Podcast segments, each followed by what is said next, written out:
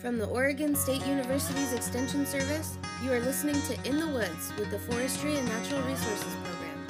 This podcast aims to share the voices of researchers, land managers, and members of the public interested in telling the story of how woodlands provide more than just trees, they provide interconnectedness that is essential to your daily life. Stick around to discover a new topic related to forests on each episode.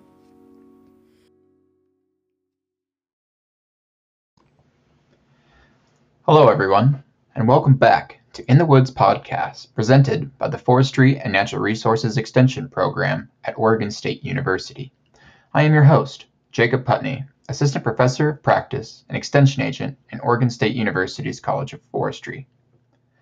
To build on the last episode, What's in a Woodland, today's topic is How Forests Grow. Our guest today is John Bailey, Professor of Silviculture and Fire Management at Oregon State University. John, would you like to give a brief introduction of yourself and the work that you do? Sure, and, and thanks, Jacob, for the for the introduction.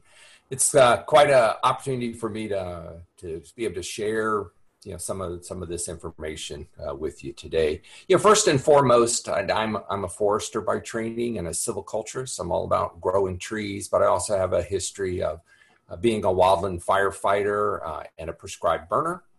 Uh, and so the classes that I teach are both the silviculture and the fire classes at Oregon State University and the College of Forestry. Uh, and then the, the research that uh, my students and I do center around proactive fuels treatment, post fire restoration kinds of projects.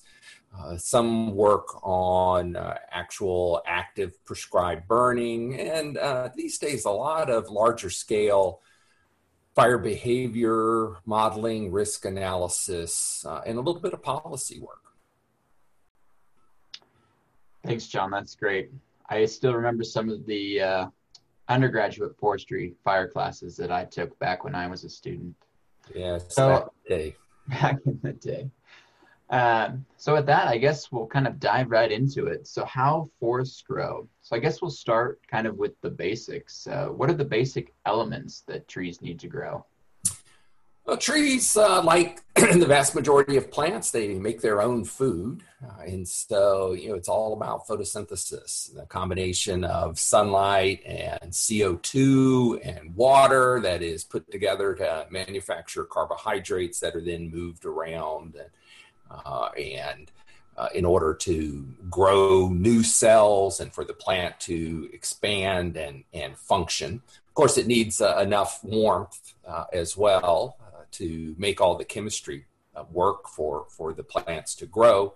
And that's what defines the growing season that, that combination of sunlight and warmth and having water available.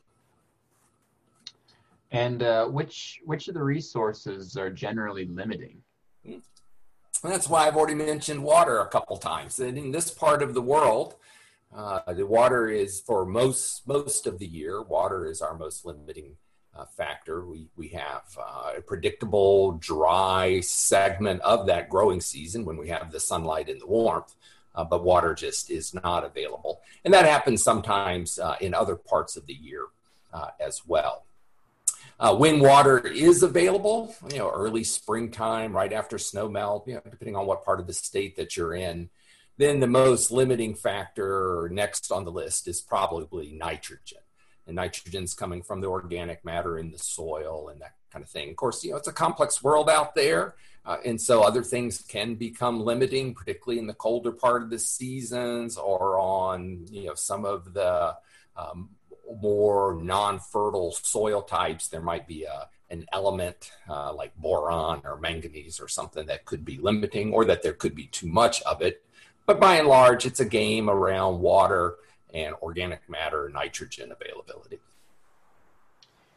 I did my master's thesis on uh, nitrogen fertilization, so I spent a lot of time trying to figure out why uh, nitrogen varied so much across some of the coastal forest soils. Exactly. And the big fertilizer elements, if you buy a bag down at the store, is nitrogen, phosphorus, and potassium. So, what kind of things affect resource availability? So, that's all going to be driven by climate uh, and, and microclimate, which is uh, how uh, aspect and elevation and you know small scale differences in topography, uh, how the how the climate gets expressed on a on a general site, a, a piece of land. Uh, and and so that's you know that is the water input, uh, and, and to a certain extent the sunlight input as well as that kind of climatic picture. Uh, and then soils are crucial as well, uh, both in terms of that organic matter content uh, because of nitrogen and other elements, but also the soil depth and soil character that regulates the availability of the of that night of those nutrients, as well as water availability in and of itself. So you know this kind of all weaves together uh, to come back to just what are, what those basic things are that help uh, plants, trees grow and then of course there's how many how many neighbors you know do you have that are competing for these resources that's a good point and i think that brings us kind of to our next topic here is uh, so in a forest how does resource availability affect the growth of each of the trees? So you know there there are these basic interactions out there and there's there's some evidence that trees uh, actually uh, can cooperate with one another in terms of uh, sharing resources, root grafting, and symbioses of, of different types, and mycorrhizal relationships with fungus, and, and those kinds of things. Uh, but, but by and large, uh, it's really kind of a competition game out there uh, in the, a normal forest uh, setting. Uh, as a matter of fact, you know, we, we do a lot of work looking, trying to look at water use efficiency and your work in nitrogen use efficiency and, and those kinds of things.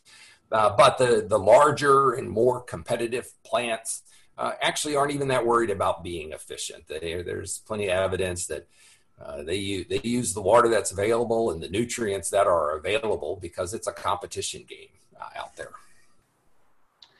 So, as a competition, uh, are there some indicators of which trees might be the winners and which ones might ultimately be the losers? Yeah, and that's that's a game of speed and size and your ability to get out of the gates and get get big fast and put leaf area out and start exploiting those site resources, the water and the nutrients. Uh, because that that establishes early dominance uh, and your ability to have a larger root system, your ability to even cast shade on your neighbors, and that will feed into all of the early growth uh, that will uh, maintain that dominance over time and ultimately get get your get you to a, a uh, reproductive age, and, and so that you can be sustained, you know, long into the future of the forest. So, let's say I just planted a stand of trees. Uh, take us through a timeline of how this stand will develop over time or the stages of stand development. Yeah. Well, and people that read up in the, the literature of this area, these stages of stand development are, are pretty pretty predictable. They've uh, we've been thinking about them and working on them for a long time. You might see them referenced as stages of stand dynamics, and I like the dynamic word because it is all it is a game of of competition and change over time and responses to competition and responses to other disturbances that are happening out there and your ability to grow and exploit the resources all the things that we've been talking about. And there are four basic stages in stand dynamics. And you know other authors myself included have embellished on that and inserted little sub stages and cycles and all that kind of stuff. But for today, we'll stick to the kind of the four basic stages, and they have good intuitive uh, names. The first is just stand initiation. When we initiate the stand following some kind of large scale disturbance, and that could be a harvesting you know activity, uh, a, a heavy harvest, you know, a clear cut or something close to a clear cut. But it also includes floods, uh, landscape, uh, landslides, uh, and of course, my personal uh, favorite, which is the the, uh, the, wildfire, and and here these large scale disturbances uh, would be the more severe, the, the the higher intensity and more severe wildfires out there. So what happens uh, during this this stage of stand initiation? Uh, all those resources that you know can otherwise limit growth, you know that um, you know, there's there's not water availability. You know, before the disturbance, there's not water available because of the large trees. The large trees might even you know tie up nutrients. They're casting a lot of shade. All those fundamental things that a small plant needs. Following a large scale disturbance, uh, you know the, the gates are the gates are open uh, for you know any for anything that survives, for anything that can sprout, for any anything that can germinate from the seed. You know they they want to get established quickly occupy the site, grow quickly. So this stage favors those fast growers and kind of weedy species. You know, I use the analogy you might remember in, in some of the classes of you know kind of lining lining up at the buffet, and this this is when this is when the buffet opens, following some kind of large scale disturbance. As many resources are going to be as available as, as ever. Uh, the competition is, is, is as intense as ever. Uh, the dynamics uh, are, are super fast in terms of how things are changing and how the plants are, are interacting in order to exploit those resources the water, the nutrients, the sunlight, the physical space, all of those kinds of things. Uh, and and this is a, an interesting stage because uh, be, you know because of all of those dynamics and all of those resources some wildlife species really favor these kind of early seral conditions to use the ecological term and uh, they they are closely tied to uh, the availability of resources and those resources being close to the ground uh, during this stage of stand development uh, and the diversity is, is the highest because of that. There's the greatest range of conditions and the greatest numbers of species of, of plants and bacteria and, and bugs and birds. Uh, this, this is a high diversity uh, stage. And this, this stage lasts, you know, as long as the resources that were created by the large scale disturbance are still available. As long as that growing space is there and new things can be coming in, uh, then then then we're still in the stand initiation phase. But when that kind of growing space is no longer available, you know, then we enter uh, what is known as the stem exclusion phase, and that's another intuitive term. This is when individual stems start to exclude each other because the exploitation of the available resources only comes at the expense uh, of your neighbor.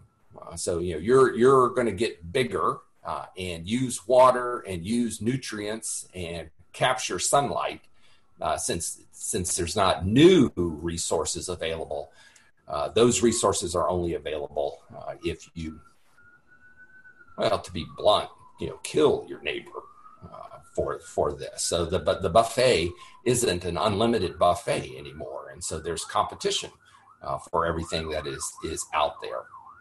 And those resources, the, the food on the buffet table is being being claimed uh, by the bigger uh, and more aggressive individuals. They they are the winners, and that's why during that stand initiation phase, being able to get out quickly and establish some dominance then carries into this stem exclusion phase, which then can carry on into decades, if not centuries, into the future.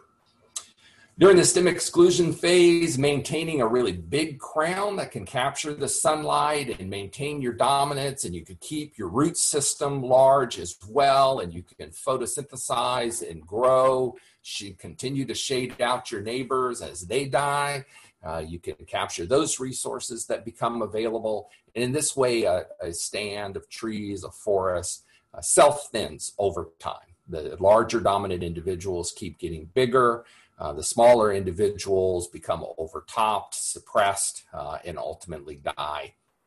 Uh, fall to the forest floor, and the nutrients start getting recycled, and they're no longer using any any of the sunlight or water or nutrient resources. Uh, and this this continues to happen, and, and fairly predictably.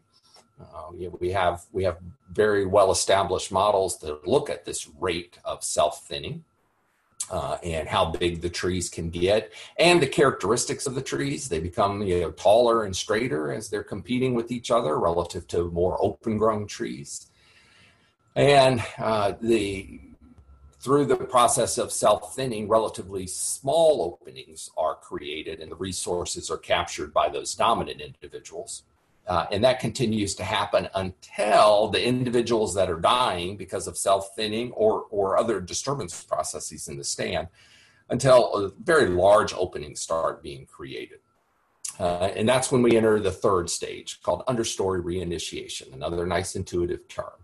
So in this in, in this stage, the openings that are created are large enough for regeneration to become established and survive long into the future and, and start developing stands into uh, multiple stories. You know, so, you, so you have a second story, and then if the opening is big enough or another opening happens next to it, you can have a third story and then a fourth story as you head towards some future with a lot of vertical structure and horizontal diversity and mixes of species as more uh, shade tolerant individuals can come in into that stand. And this third stage of understory reinitiation continues uh, and you know, if, if it goes long enough before another large scale disturbance comes through, uh, then ultimately we end up in, in the fourth stage, which is that classic old growth, mature forest, late seral kind of conditions, where you basically have a full mix of tree sizes and species, lots of standing down wood, lots of large down logs uh, on the floor, uh, and, and we're in a more uh, self-sustaining uh, system of small-scale disturbances that maintain that mature structure over time, or at least until another large-scale disturbance comes through.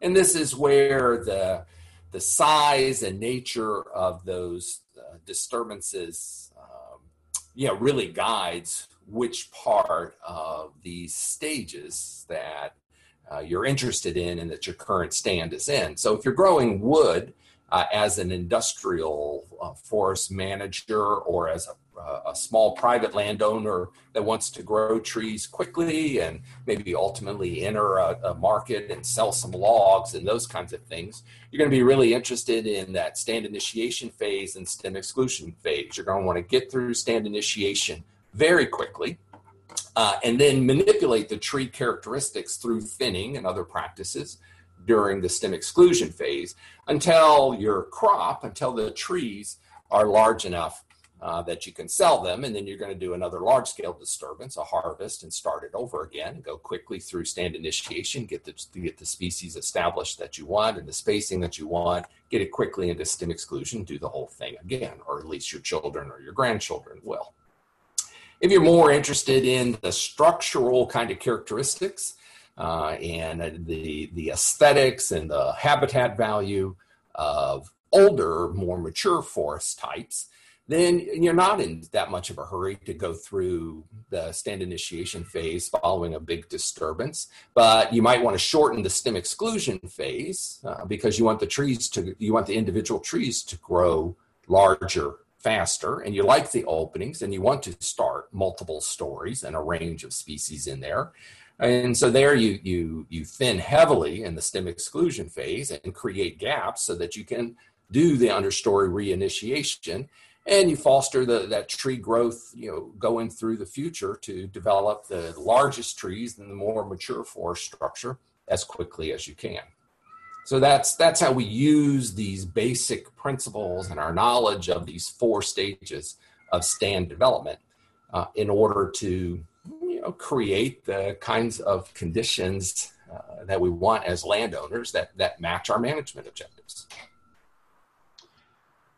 I uh, I'm always surprised that even in some of the even age stands is how much heterogeneity there is and how just the interaction of these trees can create uh, different stratifications, both vertically and horizontally.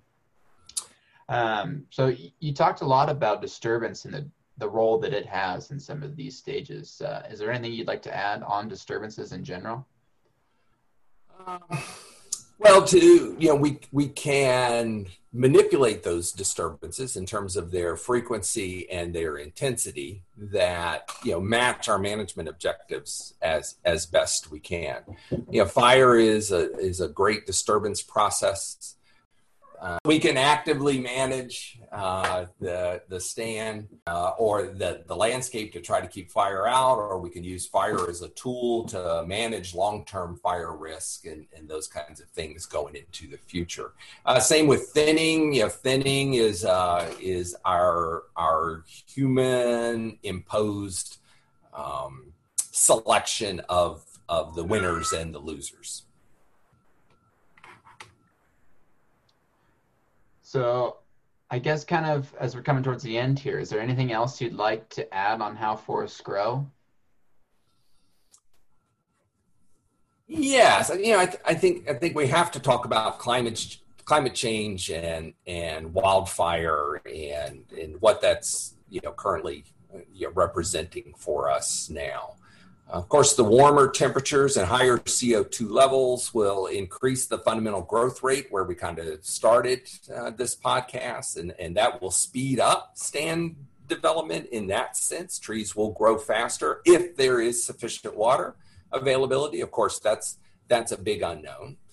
Um, and the other big unknown is if those disturbance processes and and the scale of them, the mix of small scale and large scale disturbances, insects and wildfire, if those don't fundamentally change as, as we go forward. And that's also a big unknown in this age of climate change and wildfire. You know, how, uh, how big will the fires be? How, how, what will be the patch size of these events? And that'll be driven by the weather conditions during the fire season when these fires uh, actually happen. Uh, but despite this, you know, this unknown, uh, our land management professionals are, are being well prepared.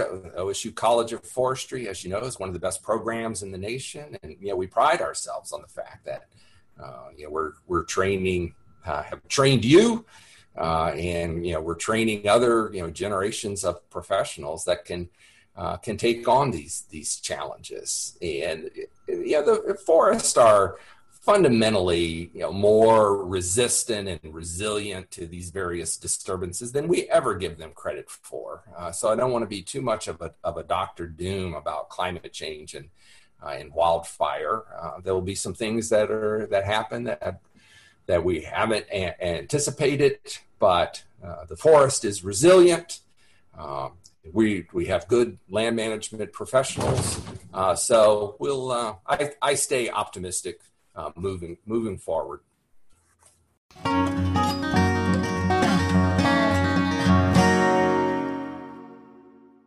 But I wanted to thank you for joining us today, John. Uh, as we start to kind of wrap up here, um, we have a few questions that we'd like to ask each of our guests. Uh, the first one being, what is your favorite tree? That's a tough one since I'm a Virginia native uh, originally, uh, even though I would often say, I'd have to say that, you know, Douglas fir uh, is king. I, I, think today I'll say that my favorite tree is yellow poplar, tulip poplar, Liriodendron tulipifera. That's great. Yeah, it's hard to uh, not say Douglas fir, being from Oregon as well too. But uh, I think the Western Larch is a close second for me. So yeah, that's true. Um, so, what is the most interesting thing you bring with you in a field, whether in your cruiser vest or other field kit? Hmm, it's it's hard to ad- identify a, a, single thing, but through my I started my career uh, carrying, uh, you know, coming out of Virginia, carrying just a, just a a, a pocket knife and a, a multifunction mm-hmm. pocket knife. Uh, the years in Flagstaff, Arizona, Northern Arizona University really taught me to carry chapstick as well. And with the advances in technology, my pocket typically now includes a third thing, a thumb drive. Yep, it's in the age of technology, right? So, lastly, here, uh, what resources would you recommend to our listeners if they're interested in learning more about how forests grow? Well, you know, we're blessed with the OFRI group, which I know is uh, co-sponsors this podcast series. Uh, so, you know, we, we have one of the strongest extension programs, and we have the OFRI group here in the in the state. Uh, plus, I'm a big fan and a long-term member of the Nature Conservancy, uh, and and so they they put out great information and have really good success stories that I often refer students uh, to, particularly when they're kind of overwhelmed with the challenges.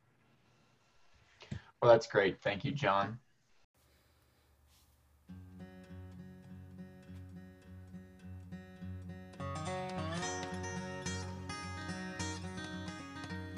Thanks so much for listening. Show notes with links mentioned on each episode are available on our website, blogs.oregonstate.edu slash in the woods podcast. We'd love to hear from you. Visit the Tell Us What You Think tab on our website to leave us a comment, suggest a guest or topic, or ask a question that can be featured in a future episode. And also give us your feedback by filling out our survey. In the Woods is produced by Lauren Grand, Perry Berger, Jacob Putney, Stephen Fitzgerald, and Jason O'Brien, who are all members of the Oregon State University Forestry and Natural Resources Extension Team. This podcast is made possible by funding from the Oregon Forest Resources Institute. Music for In the Woods podcast was composed by Jeffrey Heino, and graphic design was created by Christina Freehoff. We hope you enjoyed the episode, and we can't wait to talk to you again next month. Until then, what's in your woods?